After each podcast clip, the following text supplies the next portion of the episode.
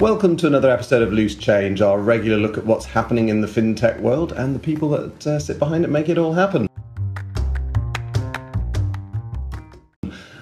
I'm really pleased today to be joined by two colleagues. The first time we've had two people in uh, this podcast. Um, uh, we've got Pete Williams and we've got Alan Clark uh, from Iris uh, looking after our account teams. Uh, Pete, um, please say, has been working here for some time with me now, and uh, and for, before I joined Iris, I believe Pete, um, uh, and looks after the AO face-to-face account team. and Alan, who's been here even longer still, I think, or, or fair, a fair amount of time, and looks after the telephone-based account managers, both AO and on the Xplan side as well. So, welcome, gentlemen. Thanks, Welcome. Mark. Thank Good you. Um, now, you two have known each other for some time. I'm saying I've, I've known you for, for a while. You've certainly been here since, all the time I've been here, but you two met even before Iris, I think. Is that right, Pete? Yeah, so um, so we both worked together at uh, Sesame, um, the uh, the network, um, and that was around 17 years ago. So it's uh, it's quite a long time, uh, but we're still uh, we're still good pals. Yeah. And, uh, You've- you've and we haven't playing- fallen out yet, which is great, which is really good. Despite your football allegiances being Uh, slightly let, different. us not talk about football. Uh, We might have to come back to football uh, uh, in, a, in a little bit. What I think is quite interesting, though, is the dynamic between the two of you, because obviously, on, particularly on the AO side, Alan, you're looking after the small guys. Yep. and Pete's looking after the big guys. Uh, and one of the things we'll explore later down the line is a little bit how that differs uh, between the between the two. Sure. But but Alan, how did you find moving from Sesame then to you almost moving um, from the uh, you know the customer side to the supply side there? So how, how has that changed? Yeah, it, it's it's really changed quite dramatically. Um, so me and Pete worked together on a system called Sesame Office. So there's probably a lot. I remember Of, Sesame Office. yeah, there'll, be- there'll be a lot of your listeners that will have a little bit of, of a flashback, um, and it was this bright orange software, and if when you opened it, it had this great pink flower that opened, and some marketing person must have been paid a fortune for that. and you know, me and Pete even talk about that little um, opening software sketch even now. Um, so it was the, the mid 2000s. Yeah. Um, um, but in terms of the concept of what that software did, it was really um, quite good at at the time. You know, in terms of where where technology was Yeah. in, in the mid 2000s. If we think back to what we are now, you know, it really is night and day. Um, so things have changed so much. Um, businesses and regulation has changed so much. You know, It was pre RDR, I guess, when you're going back to, Oh. to those days. yeah, well, actually, even back then, mortgages and general insurance wasn't even regulated. Yeah. So it is going back a long, long time. Um, so technology's changed a lot. The regulations moved on, you, you know, so much. Um, and our customers, our customers, Culturally, I think the market is different. Yeah. I think you know RDR changed that fundamentally. And the you agree, Pete. But I think the uh, you know the standards within the industry have just continued to, to rise since 2012. Oh yeah, there's absolutely no doubt about that. I mean, the, the, the level of qualifications of a lot of the advisors we deal with now, they're either chartered or diploma financial advisors, so the standard is, is much better. When I joined the industry back in 1976, which is a long time ago, and before Mark was born probably, um, I wish. you know, people, people were still, you know, almost uh, really did do fact finds on the back of a cigarette packet. So Yeah. there, there is truth in that, but Yeah. it's certainly changed a lot. We're sitting here now doing a podcast on an iPad, and I, I guess we're now seeing a, an appetite for technologies like iPads out there and with the user base as well that we're talking to. Yeah, absolutely. Um, you know, you've got iPad. You, you know, certain people um, used to use these kind of hybrids between a laptop and a touch device. I mean, that was kind of the iPad of the day. Yep. Um, and if you look back at it, it's actually quite amusing because you know the responsiveness of the device was, you know, a little bit lackluster. It had such a lag on it. It's, it you know, it is really, really quite interesting. But also the you know the consumers are changing. You know, you look at how technology generally has changed our lives in the last ten, in the last fifteen years. You know, everything's done online now. Yeah. Um, and you know, in the next ten or fifteen years, you know, there'll be things. There's going to be some really cool things happening. You know, you won't have to have passwords in the future. You know, you have things like facial recognition. That's going to change. You know, very very shortly. Yeah, no, I, th- I think it's exciting. It reminds me of a story uh, of um, uh, a firm that I was working with that was a, an industrial branch, Salesforce, going uh, back at that same, same time. And the way they got their technology to be adopted by the advisors going out there is they had these old Husky uh, touch uh, devices, and they were actually using them as personal self-defense weapons because they were so heavy and so chunky. Uh, this group were going around some dodgy housing estates, and if they had one of these, they felt safer because they could actually use them as weapons.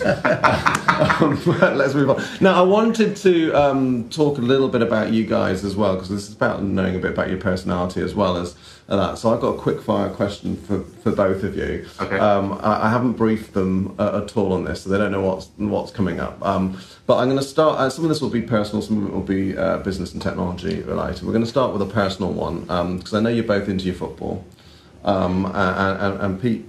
Um, I'm I, sorry to confess for everyone, but you are a Spurs fan, ha- going through the mill at the moment, uh, and Alan suffers even more as a Leeds fan. Yeah. Now, now this uh, your first question is: you're getting to the last match of the Premier League season.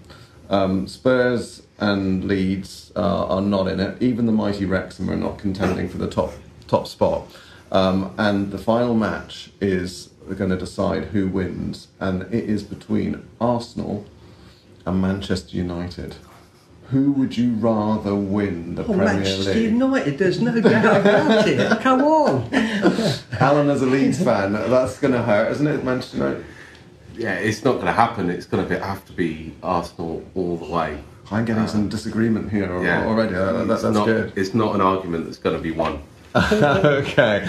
Uh, right, so we've got the hard one out of the way. We're going to go for uh, an Iris question now. Um, one of the m- relaunch messages that when we relaunched the, the brand earlier this year was we were trying to make sure that we're um, making a difference to the users of our technology on a daily basis. So, so if you were to take one uh, one thing that people use the technology that you're involved with on a daily basis, what would be the one thing that you would say? Maybe we'll go to you first, Alan. What what was the one thing that will make a difference every single day to a client?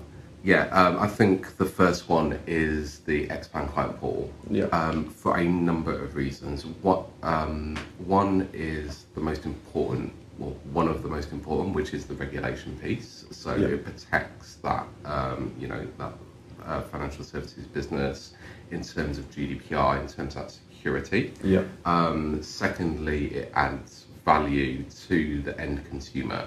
Um, why is because they can they can see what's happening in terms of their financial um, their financial situation in real time when they want, um, and that consequently is a value add for that um, you know for, for that particular business in terms of you know what changes that business on a daily basis, it, it would ultimately be that the way in which that you can communicate. Because clients are logging in day, day in, day out. I, I, I look at the stats regularly on our, Yeah. our, our use base and, and, and the, the number of logins. It, it, you know, people don't just come in once; they, they come in time, time You, you know? I will make a confession now. I check my client portal every single morning when I get up on my phone along with my bank Yeah. I think a lot of people do, and I think we uh, we underestimate that. Actually, it's interesting, and we might come back to client portal at the end if we've got time. Pete, for you, what would be your big thing? I guess more from an AO perspective. Yeah, so client portal is important from the point of view that Alan said for the GDPR, and that's true for AO people as well. But I think the two main elements, well, the three really main parts. of I for one, and he's getting yeah, in I, I know. I'm. I'm- you know, So every bu- every business has a different way of working, and they have their own set of processes. But probably, you know, everybody I sort of meet, particularly in the face-to-face world, manage their workflow effectively, and so being able to manage workflow in a very clear way to make sure that tasks are done when they're supposed to be done. Um, and delegated and moved on and so on is is a really important part. So It's you a simple it- thing, but we often it's forget a it, very don't we? very simple thing, and so, and you might say, well, all businesses do it, but you'll be They don't. surprised that if they don't control the processes properly, that's often where the whole thing falls down. You know, and adding into that, you know, the ability to also effectively manage your business management, so that's your revenue, um, uh, knowing what you're expecting, making sure that your age debt is under control, and having then the ability to effectively do your RMAR reporting. But if I had to pick one out of the things, valuations is another thing we could talk about. But really, I think that managing your processes effectively through very good workflow is, is key. And it's very widely used in advisor office. Okay, great stuff. Um, I'm not doing very well at making these quick fire questions, but I think it's uh, all, all good conversation. Now, I'm going to go back to the personal one because you two are the mm, biggest takers of holidays within the company. I don't know how you've managed to negotiate the hours that you get off on, on, on holiday. So I want to delve into your, your holiday details. Favorite holiday destination that you've been to in the last, I was going to say last 20 years, but for Pete, you could go back further, couldn't you? Yeah, I could do. Um, but uh, Antigua, I went there. I went there last year. Uh, this time last year, I was there actually, probably today. Um, very, very nice, beautiful place, and um, yeah, that's probably a place I'll go back to uh, to celebrate. I've never been. Love, love, love to. Beautiful. You're not allowed to retire. Pete. Um, Alan. Yeah, it's it's so hard to choose from. Um, you know, I've, I've done, as you well know, Mark. You, um, I've travelled quite extensively, so it's very very difficult to pick one. Um, so I think it's either going to be Dubai, um, and I think what stands out from that is racing the dune buggies around the desert, which is Okay. fantastic. Yeah. Um, for more of a beach type holiday, um, chill out, relax, it has to be Bali. And working for an Australian company, there's lots of Aussies there as well, which is always a good laugh. Good stuff. Good stuff. Um, okay, I'm going to move on uh, with one last question on the quick fire round, uh, and this is a quick question, which is what I'll go to Alan first. What is the top brand that you recognise in financial services? Yeah, um, I think really the brands are changing so much. Um, you know, back back in the day, it used to be the big insurers. So you know, we're talking about people like the Pru and you know Zurich and things like that. So I would say, 10, 15 years ago, it would be those kind of organisations. Um, I'd say um, now things are very much changing, and from what I can see, um, you know, people like um, the consolidators are coming through. That's what I do see a lot, especially in the trade, um, as- especially in the trade press. So people like Succession and people like that are getting a lot of a lot of, um, a lot of press, and I think that's also uh, coming to the fore. Good stuff. Pete? Yeah, it sort of really sort of steals the answer, really, doesn't it? Because um, you're absolutely right. I mean, when I started in the industry, it was really all about the big product providers, and it, you know, obviously there's been lots of acquisition there. But like Alan says, it has changed quite a lot, and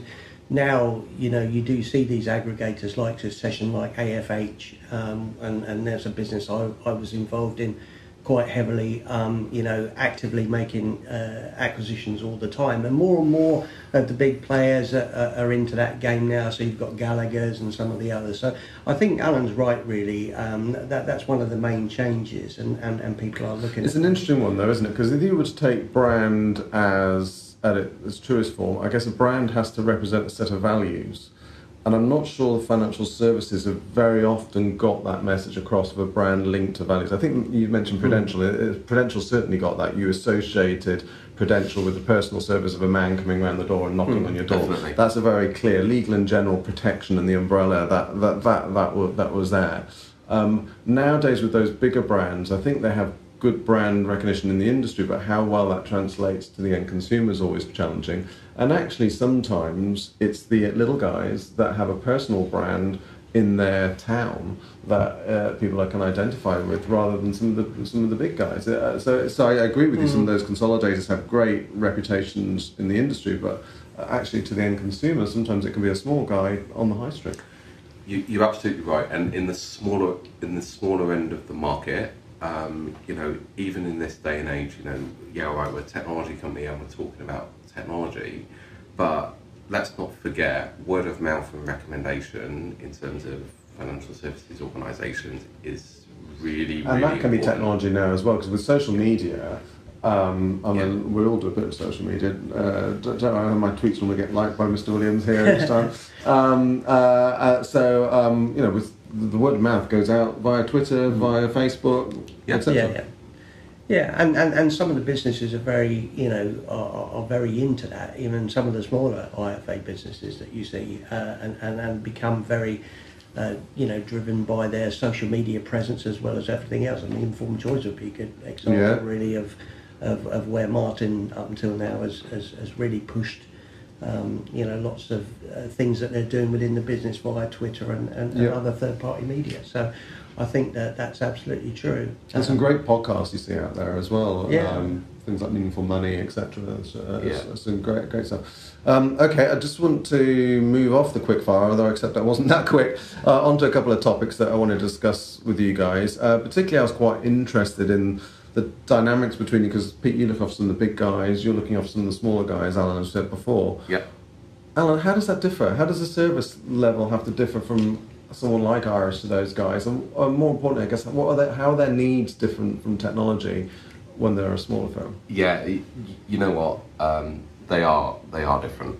Um, it's you know it is it is different managing a smaller um, organisation than one of the larger ones that um, Pete's got. But I do think the basic fundamentals are the same. Um, you know, I think uh, understanding your client and where they're coming from and what, what they want to achieve and their goals, both from a business perspective and a technological point of view, I think that's the same.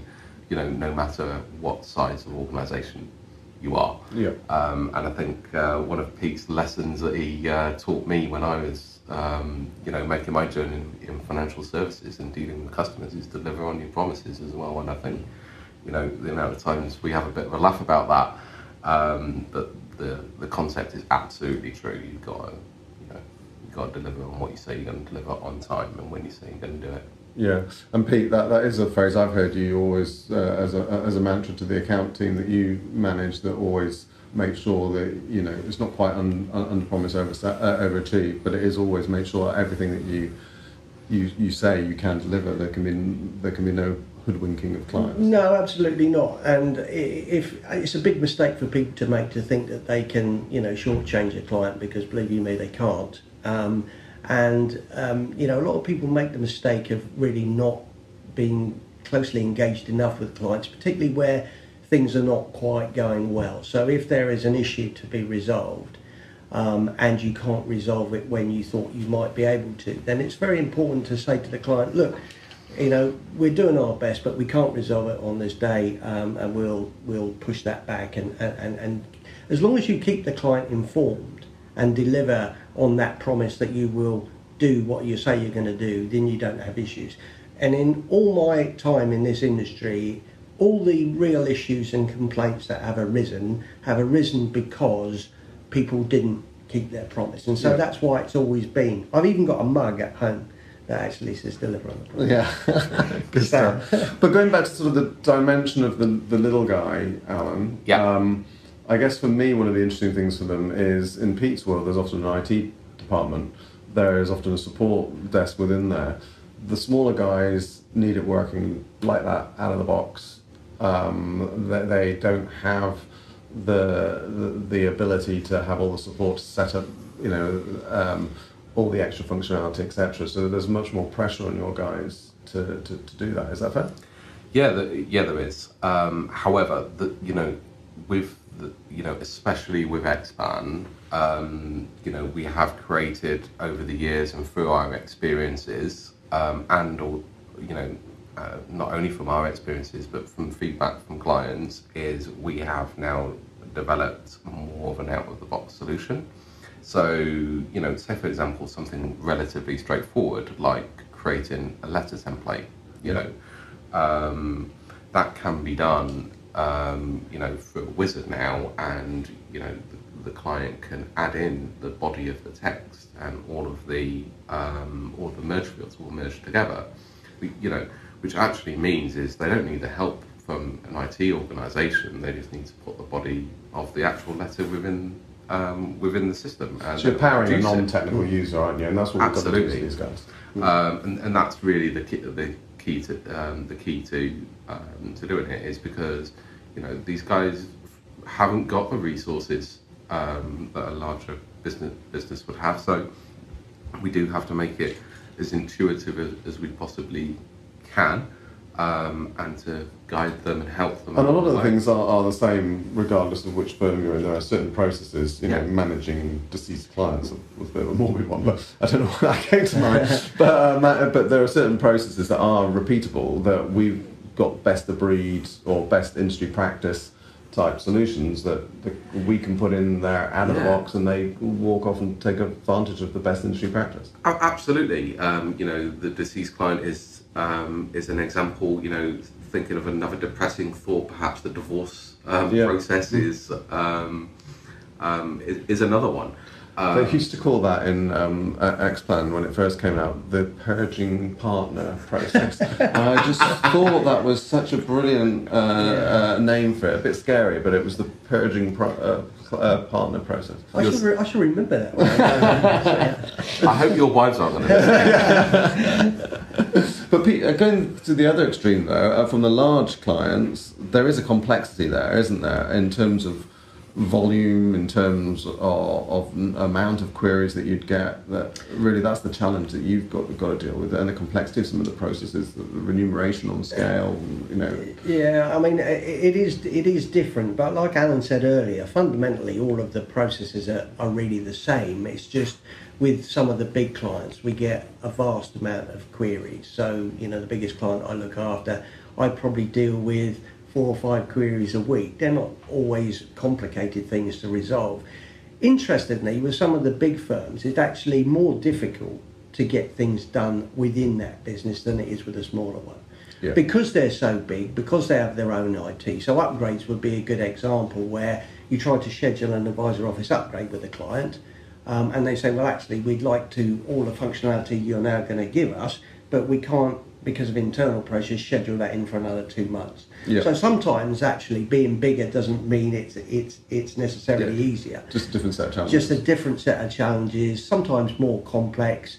Um, and obviously, you know, because they are key clients, we, we, we need, do need to deliver on that promise as quickly as we possibly can. I think um, what we're also finding, and I, I think we're just seeing the start of a trend here, is you know that that's more of an agile environment. You know, Yeah. businesses are moving now into moving more, more you know, following this agile methodology, um, and I think you know we're really going to see that within financial services. We're seeing it in technology. You know, in terms of what Iris has gone through.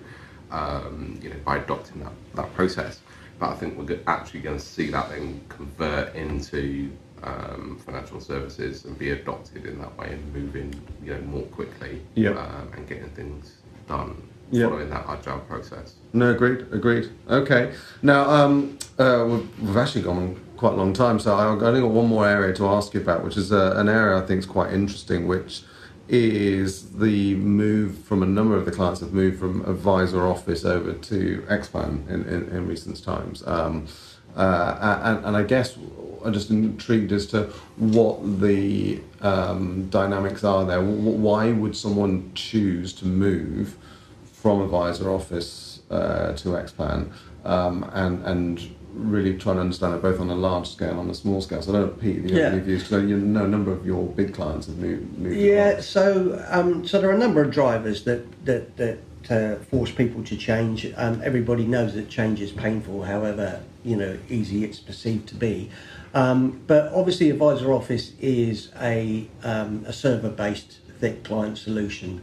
Uh, which means that you know businesses who run it have to have servers to be able to run it on. Um, these are expensive, particularly when they come up for renewal. So we get lots of clients who um, are then uh, forced to look at their technology and think, well, actually, do I really want to keep going through this cycle? Perhaps it's time we looked at a cloud-based solution.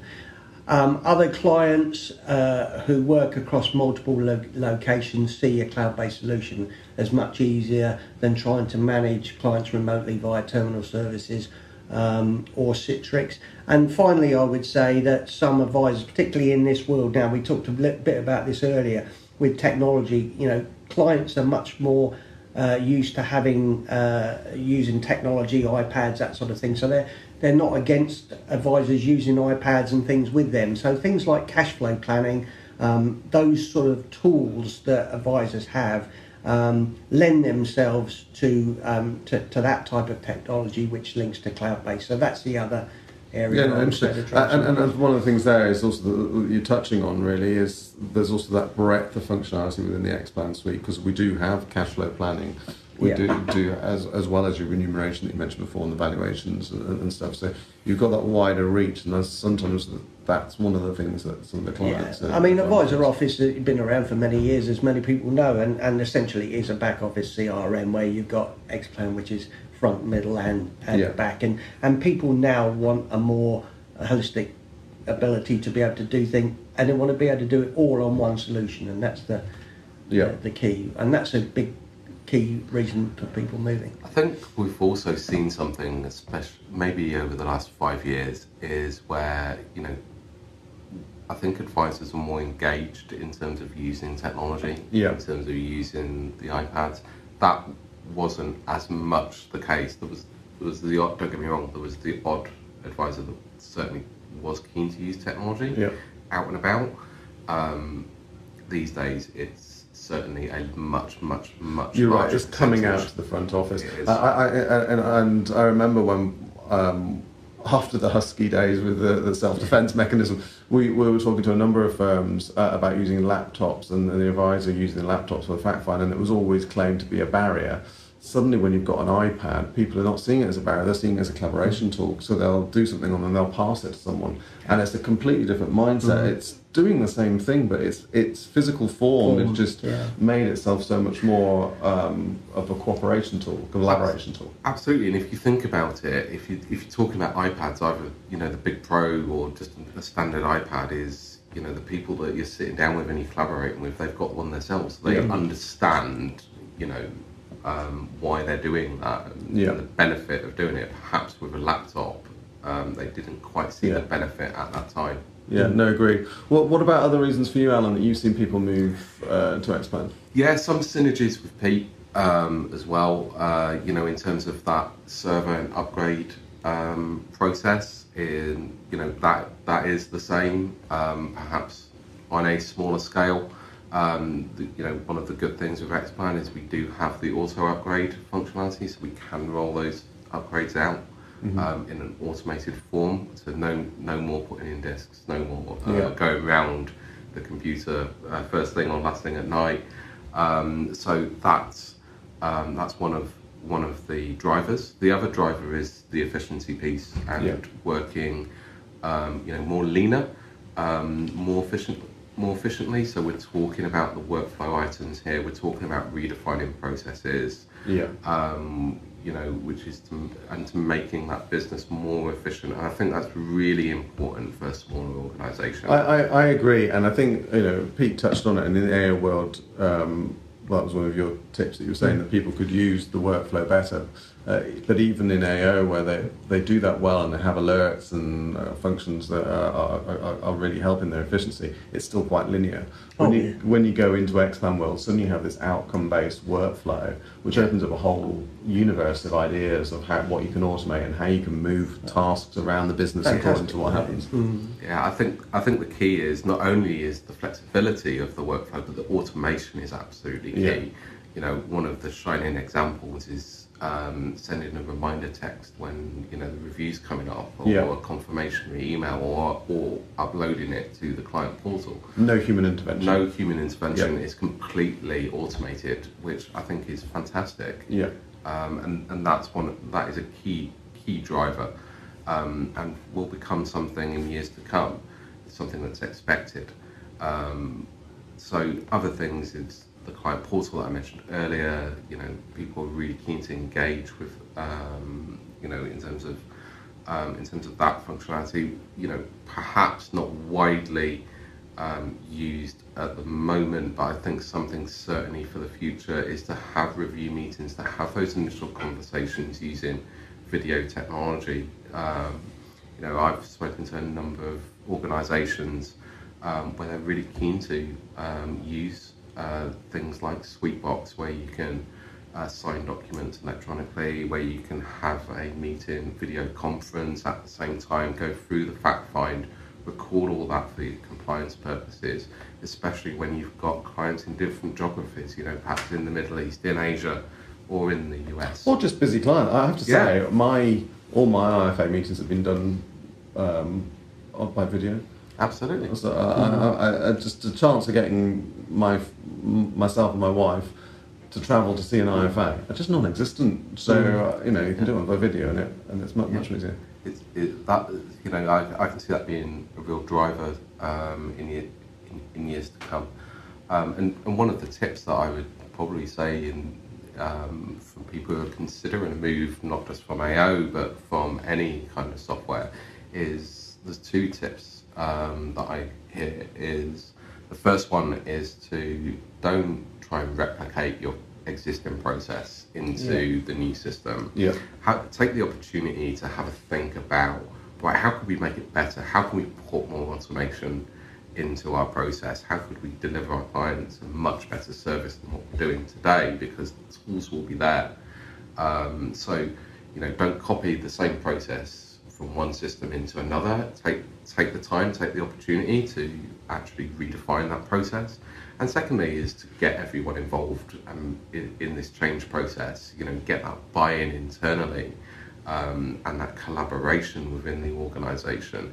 I think that's really, really important. If you don't have uh, every single person on board in a change, then it just makes You that lose it. change so much harder It does. in the long run. And I think you know we've been through change processes internally here. You know, we talked from when we went from um, Microsoft Office to Gmail, Yeah. um, being a shining example. So we've seen it ourselves, Yeah. um, and we, we've taken certain learnings from that that we would pass on to our clients. No, that's really interesting. Good stuff. Well, gents, uh, we've run out of time. It's been really interesting to talk to you. So thank you ever so much uh, for your time today. Um, and uh, for the listeners, we'll be back in a couple of weeks uh, a- again for some more loose change. Uh, thank you very much, everyone, for your time. Thanks, Thank you.